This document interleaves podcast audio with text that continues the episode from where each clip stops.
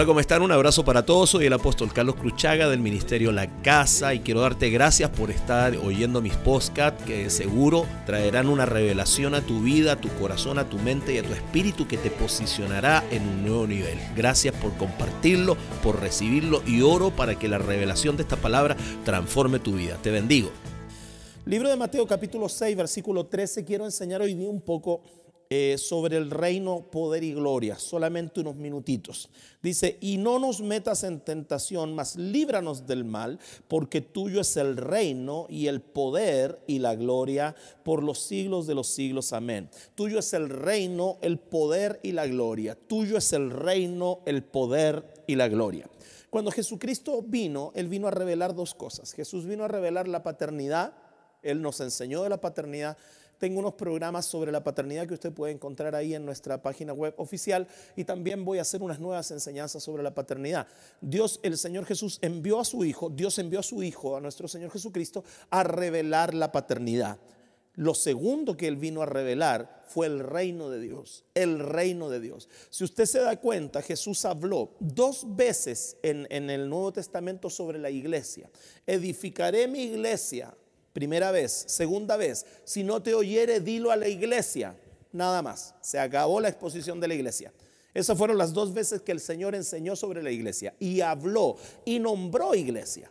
Pero él habló más de 100 veces del reino. Más de 100 veces él enseñó sobre el reino y en el Nuevo Testamento usted puede encontrar más de 100 enseñanzas sobre el reino. Es decir, hay una importancia que nuestro Señor Jesucristo quería remarcar del reino sobre la iglesia. La iglesia no es eh, la iglesia está dentro del reino, la iglesia está contenida en el reino. Un día la iglesia dejará de ser pero, pero se transformará en la esposa, pero un día dejará de ser la iglesia y será la esposa eterna del Cordero. Pero nunca jamás dejará de ser el reino. El reino está por sobre de la iglesia. Cuando entendamos reino, dejaremos de tener la mentalidad de iglesia. El hombre hoy día tiene mucha mentalidad de iglesia. Nos hemos transformado muy religiosos en vez de nosotros comprender la invasión del reino, queremos sacar a la gente para que no se relacione, comillas, en el mundo y solamente sean iglesia, con mentalidad de iglesia, con lenguaje de iglesia, con los aleluya de iglesia, con la forma de comer, de pensar, de ofrendar, de vivir de iglesia y no con la forma de reino. Hoy día usted se encuentra con personas que le dicen, no, es que hace, hace tiempo dejó de caminar. ¿Qué significa eso? ¿Que quedó inválido? Hay gente que dice, no, ¿y tú hace cuánto tiempo caminas? A mí una vez me preguntaron, ¿y usted hace cuánto tiempo camina? Yo dije, bueno, yo creo que empecé a caminar como el año y medio. ¿Por qué? Porque nosotros tenemos mucho lenguaje de iglesia, tenemos mucho lenguaje e-, evangélico, tenemos mucho lenguaje que en vez de acercar a la gente la asusta. ¿Por qué? Porque no tenemos un lenguaje de reino. El lenguaje de reino es un lenguaje inclusivo y es un lenguaje eh, eh, invasivo.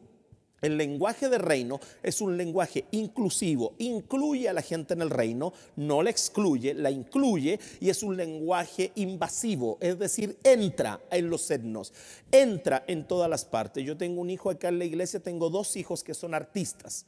No voy a dar su nombre para que usted no se haga fans allá, pero son artistas, ellos son cantantes y ellos tienen producciones y han ganado programas de televisión haciendo, haciendo su, eh, practicando su virtud. Ellos son cantantes pero ellos aman a Dios, ellos honran a Dios, ellos alaban a Dios, ellos están ordenando sus vidas delante de Dios y son preciosos hijos y tienen hermoso corazón, pero ellos están en un día en un escenario, están en la televisión, están estuvieron ahora hace poco en el viaje de la Teletón haciendo una gira y uno los ve y tú dices, ¿cómo es posible? Ellos son hijos, el punto es que son hijos del reino de Dios, no solamente tienen, la gente tiene una mentalidad de iglesia, ¿cuál es la mentalidad de iglesia? Sácalo de ese mundo y tráelo para acá y guardémoslo ahí en, una caja y que nadie lo toque, pobrecito. No, eso no fue lo que enseñó Jesucristo. Jesucristo dijo, ustedes están en el mundo, pero no son del mundo. Jesús nunca nos quiso a través de, la, de la salvación sacar del mundo. No, Señor. Jesús nos salvó para bueno, luego volver a reinsertarnos en el mundo.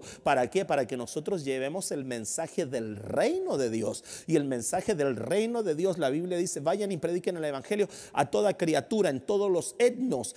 De ahí viene la palabra etnia, todos los etnos. De ahí viene la, la voz etnia, que significa grupos de personas, que significa meter el Evangelio en el cosmos, meter el Evangelio del reino de Dios en el cosmos. Pensemos esto, Jesucristo decía, el Evangelio del reino de Dios, el Señor predicaba el Evangelio del reino de Dios. Él no predicaba el Evangelio de la iglesia, Él predicaba el Evangelio del reino. Y eso es lo que hoy día al cuerpo de Cristo nos está faltando hoy día, predicar y enseñar y que se nos revele a nosotros el Evangelio del reino, no el Evangelio de la religión evangélica, no el, el Evangelio de la religión católica, no el Evangelio de la religión mormona o testigo de Jehová. Nosotros estamos llamados a predicar el Evangelio del reino de Dios a través de la palabra de Dios, a través de las señales, los prodigios y los milagros que respaldan, confirman, validan y empoderan la palabra. Eso es el reino. Si usted mira a nuestro Señor Jesucristo, nuestro Señor Jesucristo enseñaba del reino y demostraba el reino. Predicaba del reino y demostraba el reino. Él decía, el reino de los cielos se ha acercado, demonios se manifestaban, Él los sacaba afuera. Él decía, el reino de los cielos se ha acercado, enfermos venían, Él los sanaba. Él no solamente predicaba de un reino, Él demostraba un reino. Él demostraba la realidad de ese reino. Usted me está siguiendo allá. Fíjese, cuando Jesús habló del reino, Él vino a traer la realidad del cielo la tierra. Es más, la iglesia con mentalidad de iglesia quiere irse al cielo. Nosotros queremos irnos, Señor, va y ven pronto, ven pronto. Y si usted se da cuenta, la iglesia, el espíritu y la iglesia dicen ven, no dice llévanos, dicen ven. Siempre ha sido la voluntad de Dios que lo que está allá venga para acá. Esa es mentalidad de reino. ¿Cuál es la mentalidad de iglesia? Que lo que está aquí se vaya para allá. Pero la mentalidad de reino es el espíritu y la iglesia dicen ven. Y también nuestro amado Señor en la oración, Él enseñó y dijo, venga tu reino, venga tu reino. ¿Por qué Jesús le daba tanta importancia al reino? ¿Por qué Jesús quería enseñar sobre el reino? Te lo explico. Cuando Adán fue creado, pastor, estamos hablando del reino y usted se va para Génesis. Sí, cuando Adán fue creado, la Biblia dice que Dios creó al hombre y formó al hombre del polvo de la tierra y dice, y Dios plantó en Edén un huerto. Dios plantó en Edén un huerto, libro de Génesis está eso, todos lo sabemos. Dice, Dios partió plantó en Edén un huerto y puso allí al hombre que había creado, puso allí al hombre que había creado. El Señor planta un huerto en la tierra, en una, en una zona específica de la tierra el Señor planta un huerto. Ese huerto no fue sembrado en la tierra, ese huerto no fue trabajado en la tierra, ese huerto fue tomado de, la atmósfera espiritual y plantado en la tierra. Y si plantó Jehová es diferente plantar a sembrar, porque plantar significa tomo algo que ya está en un lugar y lo y lo pongo acá y lo planto en este territorio. Eso fue lo que hizo. Dice que él tomó y plantó un huerto en, el, en Edén y puso allí al hombre que había creado. Es decir, el hombre fue creado en otra dimensión. Eso te lo voy a enseñar después. Pero dice que el hombre fue creado y fue puesto allí. En ese momento, en ese huerto, Adán tenía una atmósfera de reino. Adán tenía una atmósfera de reino en ese huerto. En ese huerto Adán tenía una atmósfera de señorío.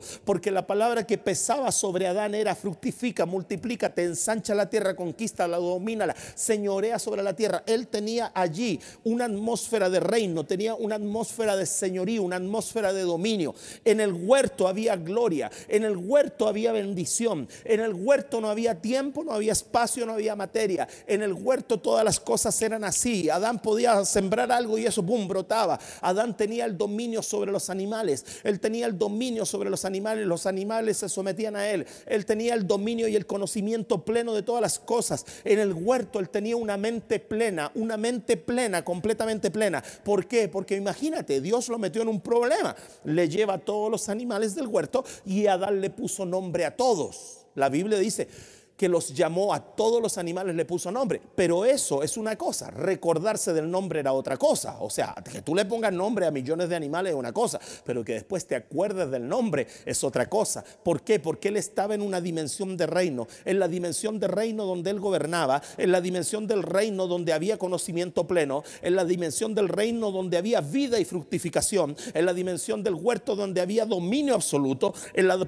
en la dimensión del huerto donde había provisión absoluta. Dentro de ese huerto Adán no tenía necesidad de nada. Adán era señor de todo y la tierra respondía a él. La tierra respondía a él, los animales respondían a él, las aguas respondían a él, todas las cosas respondían a él porque él estaba dentro de un ámbito, dentro de un ámbito. Cuando Adán pecó fue arrancado de ese ámbito, fue quitado de ese ámbito que se llama la gloria, porque Romanos lo dice, por cuanto todos pecaron están destituidos de la gloria de Dios. Lo sacaron de ese ámbito, lo sacaron de allí y lo pusieron fuera de ese ámbito. Para Adán el huerto era lo que para nosotros hoy debe ser el reino. Por eso te di esa vuelta. Para Adán el huerto representaba el reino. Para nosotros hoy día debemos movernos en el, en el, reino de Dios que representa el huerto. Hoy día nosotros acá en el reino de Dios caminamos con dominio.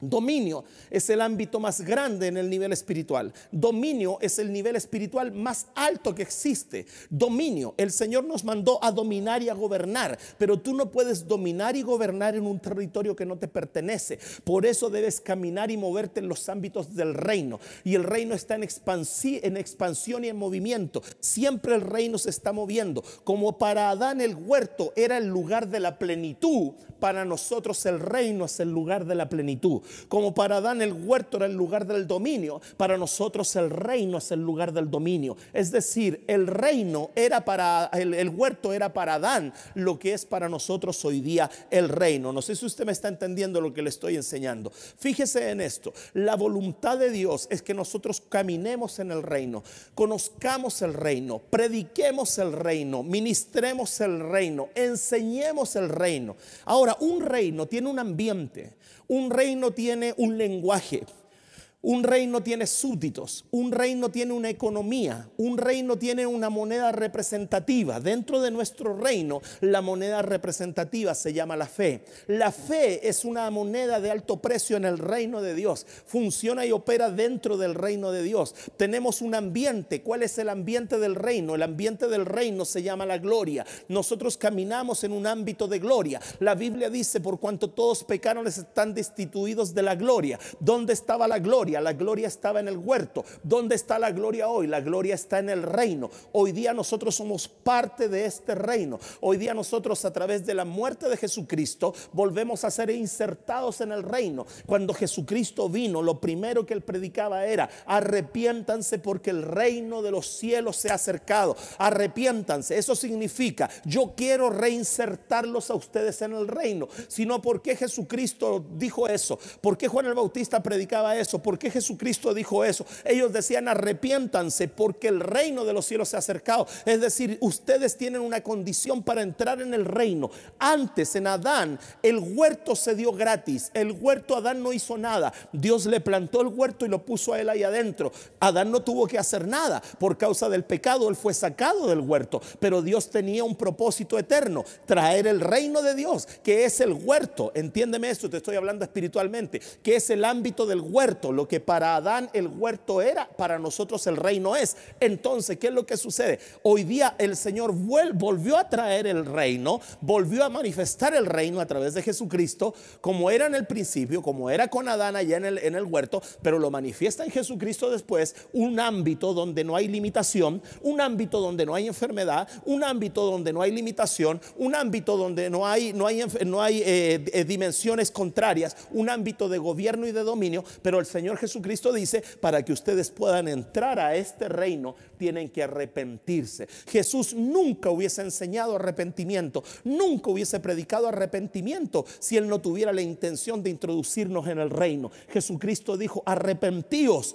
porque el reino de los cielos se ha acercado. Arrepentíos porque el reino de los cielos ha llegado. Eso significa que Él tiene un deseo, el Padre tiene un deseo, el Hijo tiene un deseo. ¿Cuál es el deseo? Volver a tomar a nosotros y meternos en la realidad del reino, donde no hay limitación, donde estamos llamados a gobernar, donde estamos llamados a señorear. El Señor Jesucristo vino para nosotros traernos la realidad del reino por causa de qué? De una voluntad soberana de Dios de restaurar todas las cosas. Quédate un minuto allí con nosotros y ya sigo con la segunda parte de esta enseñanza sobre el reino de Dios.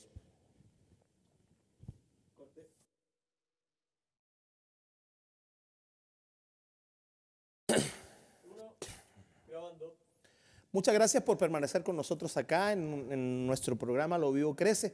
Estamos enseñando un poquito, un poquito, así una vislumbre sobre el reino de Dios. Les contaba que, que para nosotros el reino de Dios viene a ser como lo que era para Adán el huerto, un lugar de provisión, un lugar de gloria, un lugar donde todas las cosas responden, un lugar de conocimiento pleno, un lugar de relación absoluta con Dios, un lugar de dominio, un lugar de señorío, un lugar de multiplicación, un lugar de una atmósfera. Eso es para lo que Adán así se movía él dentro del huerto, con todos esos atributos y mucho más. Y así es la voluntad de Dios que nosotros nos movamos dentro del reino. El reino de Dios es ahora, el reino de Dios es verdadero, el reino de Dios es la enseñanza de nuestro Señor Jesucristo. Señor Jesucristo nunca vino para, para enseñar sobre una iglesia. Dos veces les dije que Él habló sobre iglesia, pero más de cien veces enseñó sobre el reino, porque la voluntad del Señor, nuestro Señor Jesucristo, era, era morir por nuestros pecados para hacer de nosotros el cuerpo de Cristo, para que fuésemos una iglesia redimida por la sangre, que nos convirtiésemos en la novia del Señor, pero que fuéramos ciudadanos del reino de Dios. Por eso la Biblia dice, el Espíritu y la iglesia dicen ven, no dicen vamos, dicen ven. El deseo de Dios es que siempre lo que está allá venga para acá. Jesucristo dijo, Padre, venga tu reino. O sea, el deseo del Padre siempre ha sido que lo que está en los cielos se venga para acá, para la tierra. Pero ¿qué hacemos nosotros que no tenemos una mentalidad de reino? Muchas veces nos queremos ir, Señor, ven pronto, pasa por aquí, llévanos cuando el ángel pase lista, siendo que lo que el Señor quiere es que la realidad de allá se manifieste acá. Eso era lo que estaba diciendo en la primera parte del mensaje. Ahora fíjate, en el libro de Hechos, en eh, nosotros, ¿qué es lo que vemos? ¿Cuál es el acontecimiento más importante del libro de Hechos? Para muchos de nosotros es la venida del Espíritu Santo es el acontecimiento más importante del libro Hechos. Y de ahí para adelante el nacimiento de la iglesia, todos los milagros y todo lo que hicieron el, apóstol Pablo, el apóstol Pedro, todos los hombres de Dios, los milagros, las resurrecciones. Y allá vemos una, cosa tremenda en el libro de Hechos. Entonces nosotros podemos hablar hoy día de que eh, el acontecimiento más importante del libro de Hechos viene siendo la venida del Espíritu Santo en el libro de, en el, en el capítulo 2 de Hechos. Pero fíjate esto, fíjate de esto. Dice la Biblia eh, versículo 1 del libro de Hechos 1. En el primer tratado, Teófilo, hablé de todas las cosas que Jesús comenzó a hacer y enseñar hasta el día que fue recibido arriba, después de haber dado mandamiento por el Espíritu Santo a los apóstoles que había escogido, a quienes después de haber padecido se presentó vivo con muchas pruebas indubitables, apareciéndoseles durante 40 días y hablándoles acerca del reino, del reino, del reino de Dios lo más importante que iba a acontecer en el libro de Hechos era la venida del Espíritu Santo. Jesucristo estuvo 40 días no hablando del Espíritu Santo, estuvo hablando del reino. Es decir, hay una importancia de Jesús, no solamente en el tiempo que él caminó sobre la tierra de enseñar y hablar sobre el reino, aun cuando él ya estaba resucitado, él siguió enseñando y hablando sobre el reino durante 40 días. Ahora fíjate lo importante que hay acá, dice que Jesús comenzó a hacer y a enseñar. Tremendo, comenzó a hacer y a enseñar. Hoy día nosotros nos encontramos con mucha gente que solo enseña y no hace. Jesús comenzó a hacer y a enseñar, hacer y enseñar. Es decir, él hacía algo y lo que él hacía lo enseñaba. Él demostraba algo y lo que él demostraba lo enseñaba. Siempre Jesús lo hizo así. Ese es el patrón bíblico de un ministerio de reino. El patrón bíblico de un ministerio de reino es hacer y enseñar. Yo he aprendido en estos años junto con mi padre espiritual, el apóstol Maldonado, primero hazlo tú, luego hazlo con ellos y después que lo hagan ellos solos. Y después pídeles el reporte. Primero hazlo tú, luego hazlo con ellos y luego que lo, haya, lo hagan solo y que después ellos te reporten. Así Jesucristo lo hacía. Primero lo hacía Él, le enseñaba a ellos a hacerlo, lo hacía junto con ellos, después los enviaba para que lo hiciesen solo y después ellos venían con el reporte donde el Señor. Ese es un ministerio del reino. El, el ministerio del reino es aquel que te prepara a ti para recibir el poder. Jesús durante 40 días los preparó a ellos para recibir el poder del reino de Dios en manifestación. ¿Por qué? ¿De qué te sirve poder? ¿De qué me sirve a mí el poder si no tengo idea lo que es el reino? El reino de Dios el reino de Dios es el ámbito de la gloria del Padre manifestado en el ahora. El reino de Dios es el ambiente del ámbito del Padre manifestado en el ahora. Es el deseo y la voluntad del Padre manifestada en el ahora. Nosotros, ¿cómo vamos a enforzar ese reino aquí en la tierra? A través del poder. Pero necesitamos conocimiento del reino. El reino de Dios necesita este conocimiento. ¿Por qué necesitamos el poder? Para confirmar el reino de Dios y para confirmar a Jesús como rey. Lo digo otra vez, ¿por qué necesitamos el poder? Para confirmar el reino de Dios y para confirmar a Jesús como rey. ¿Sabes por qué? Porque tú no puedes confirmar hoy día el reino de Dios solo con palabras. La Biblia dice en el libro de Corintios, dice que el reino de Dios no consiste en palabras, sino en poder. Nosotros hoy día no podemos intentar confirmar el reino de Dios, confirmar el señorío de Jesucristo como rey solamente con palabras. Nosotros hoy día necesitamos llevar el mensaje de Jesucristo en el poder de la resurrección de nuestro Señor, en el poder del Espíritu Santo. ¿Por qué? Porque el reino de Dios no consiste solo en las palabras. Las palabras son muy bonitas. Todos nos encanta escuchar palabras nuevas, grandilocuentes, anquilosadas, recalcitrantes, de soslayo o puras palabras bonitas que a veces las decimos no tenía, tenemos idea de lo que significa. Pero el Señor Jesucristo a través de la boca de Pablo dice, yo no vine a ustedes con palabras rebuscadas de humana sabiduría, con palabras huecas de humana sabiduría. Yo vengo a ustedes con demostración del Espíritu y de poder. ¿Para qué? Para que no se haga vana la cruz de Cristo, porque la mucha palabrería hace vana la cruz de Cristo. Cristo cuando enseñaba del reino de Dios, demostraba el reino de Dios. Cuando él predicaba el reino de Dios, demostraba demostraba el reino de Dios. Cada vez que lo enseñaba, lo demostraba. Cada vez que lo predicaba, lo demostraba. La iglesia no está autorizada a enseñar de un reino sin demostración. Se lo digo a la otra cámara. La iglesia no está autorizada a enseñar de un reino sin demostración. La Biblia dice, y el que ministra, ministre conforme al poder que Dios le da. La Biblia nos enseña a nosotros a ministrar en el poder del reino. ¿Por qué? Porque todo mensaje que no se puede demostrar no es creíble. Todo mensaje que tú no demuestras no es creíble. ¿Por qué? Porque hablar es muy fácil.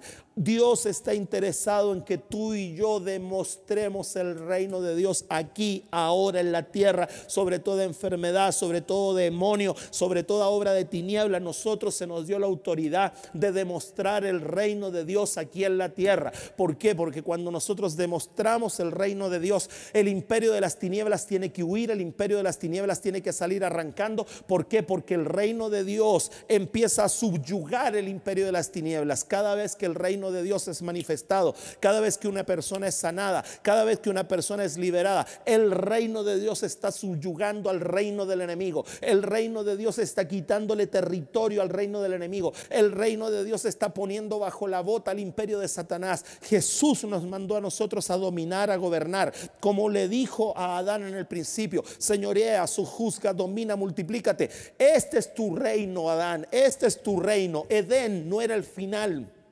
Edén era el principio del reino de Dios aquí en la tierra a través de Adán. Adán lo perdió por causa del pecado. que tuvo que hacer el Señor? Enviar a su Hijo Jesucristo para que muriera en la cruz del Calvario, para que nosotros fuésemos redimidos con su sangre, para hacernos parte de su cuerpo, para volver a integrarnos en el reino, en el huerto. Estoy hablando espiritualmente. Dios quiere que nosotros manifestemos el mensaje. Dios quiere que nosotros impartamos el mensaje. Por la gracia de del Señor hace, hace una semana, dos semanas atrás, Dios creó aquí caderas. Estábamos orando en la reunión, Dios creó caderas. Un hombre llegó con bastones y Dios le creó las caderas. Tengo por la gracia de Dios un hijo que es, es kinesiólogo y este hijo kinesiólogo decía, era muy simpático, decía, "Eh, él no puede cruzarse de piernas porque la, ca-", y él se cruzaba de piernas. Él no podría agacharse y él se agachaba. Él no podría hacer esto porque el dolor sería insoportable y él lo hacía. Todo lo que el kinesiólogo decía que él no podía hacer, él lo estaba haciendo al lado. ¿Por qué? Porque hay un Cristo vivo, porque hay un Dios vivo,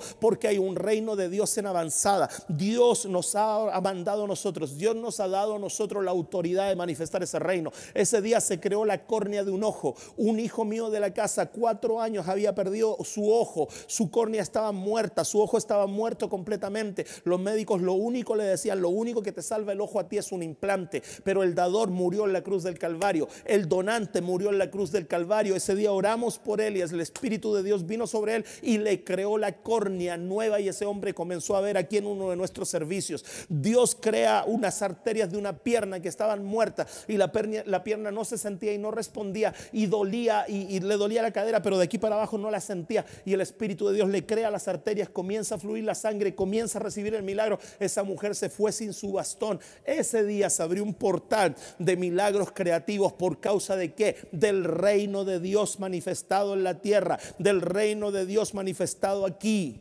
Dios quiere que su reino sea manifestado sobre tu vida. Dios quiere que tú manifiestes el reino de Dios en tu vida, en tu casa, en tu familia, donde quiera que tú vayas. No solamente con palabras, porque te vuelvo a decir, las palabras son fáciles, las palabras son sencillas, las palabras cualquiera habla cosas pro- profundas y muy bonitas, pero lo que hace la diferencia entre la palabrería y el reino verdadero se llama el poder del reino de Dios. El poder del reino de Dios, porque el reino de Dios no consiste en palabras, sino en poder.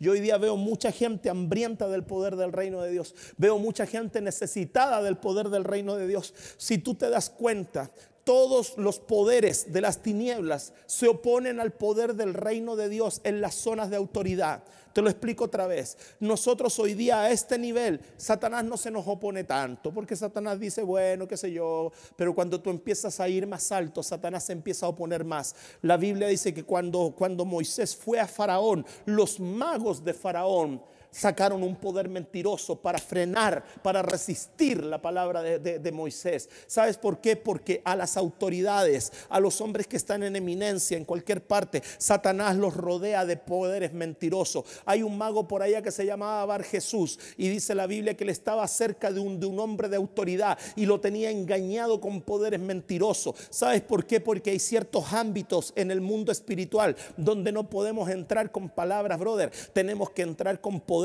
tenemos que entrar con manifestación, tenemos que entrar con el choque de dos reinos, con el choque de dos reinos, porque Satanás está resistiendo el poder en ámbitos grandes, en ámbitos de naciones, en ámbitos de presidencia, en ámbitos de reyes, en ámbitos de gente que está puesta en lugares de autoridad. Se necesita entrar con el poder manifestado del reino. ¿Por qué? Porque el reino de Dios se habla con palabras, pero se enforza con poder. El reino de Dios se manifiesta con palabras, pero se enforza con poder. Es un reino asignado a nosotros, es un reino entregado a nosotros, es un reino que habita dentro de nosotros, es un reino que no puede ser conmovido por nada, dice la Biblia en el libro de Hebreos. Es un reino sobrenatural. Jesucristo dijo, mi reino no es de este mundo, porque si mi reino sería de este mundo, vendría mi súbdito acá y me, me salvaría. Mi reino no es de este mundo, mi reino es de otro mundo. ¿Sabes que Nosotros somos entidades del reino de los cielos de otro mundo, de un mundo sobrenatural. ¿Para qué? Para anunciar en esta tierra la venida del reino de Jesucristo. ¿Sabes por qué? Porque la gente puede rebatir tus palabras, pero no puede rebatir una señal.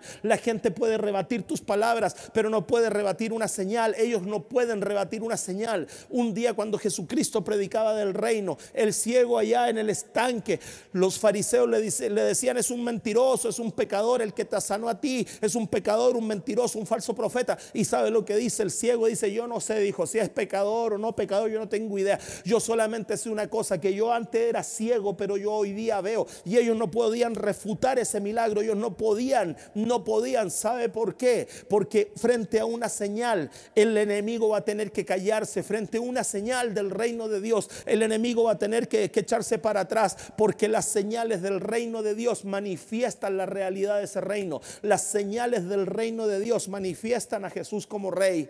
Si tú estás allí en tu casa, si tú estás enfermo, yo quiero que nos unamos en fe. Yo voy a declarar sobre ti el reino de Dios ahora. Yo voy a declarar sobre ti la presencia de Dios. Voy a declarar que esa enfermedad que está atacando tus huesos, de una persona que tiene una afición a sus huesos, osteoporosis, en el nombre de Jesús, yo ordeno que esa osteoporosis ahora salga completamente de tus huesos. En el nombre de Jesús, yo envío la palabra del reino, el comando del reino sobre tus huesos allá desde, desde la cervical. El dolor a tu columna desaparece ahora. En el nombre de Jesús, yo le mando allá a todo cáncer que está en tu útero. Yo le mando que se seque ahora mismo en el nombre de Jesús. Yo le ordeno a todo desorden hormonal de tu tiroide, ahora que se regule en el nombre de Jesús. Yo le mando en el nombre de Jesús por la palabra del reino de Dios. Yo le ordeno en el nombre de Jesús a todo quiste en tu cuerpo que desaparezca de ahí. En el nombre del Señor Jesucristo. Yo tomo dominio contra toda enfermedad que haya en tu cuerpo. Yo declaro que el reino de Dios ahora mismo te invade donde quiera que te encuentres.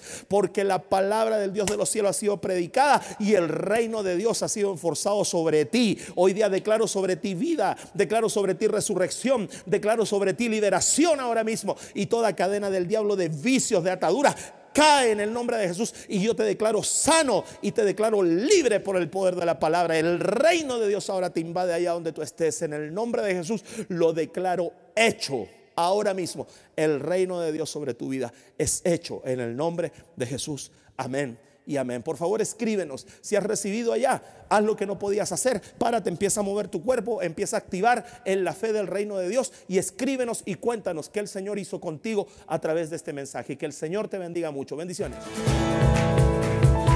Espero que el Señor te haya bendecido por medio de este podcast que acabas de terminar de oír y que la presencia de Dios y la palabra de Dios haga vida en ti. Te invito a que compartas todo este material que de seguro bendecirá a mucha gente, a muchos hermanos, a muchos pastores. Así que te invito, comparte y haz correr esta bendición. Que tenga una linda tarde, una linda mañana, una linda noche, un lindo día, no lo sé, pero te bendigo en el nombre de Jesús.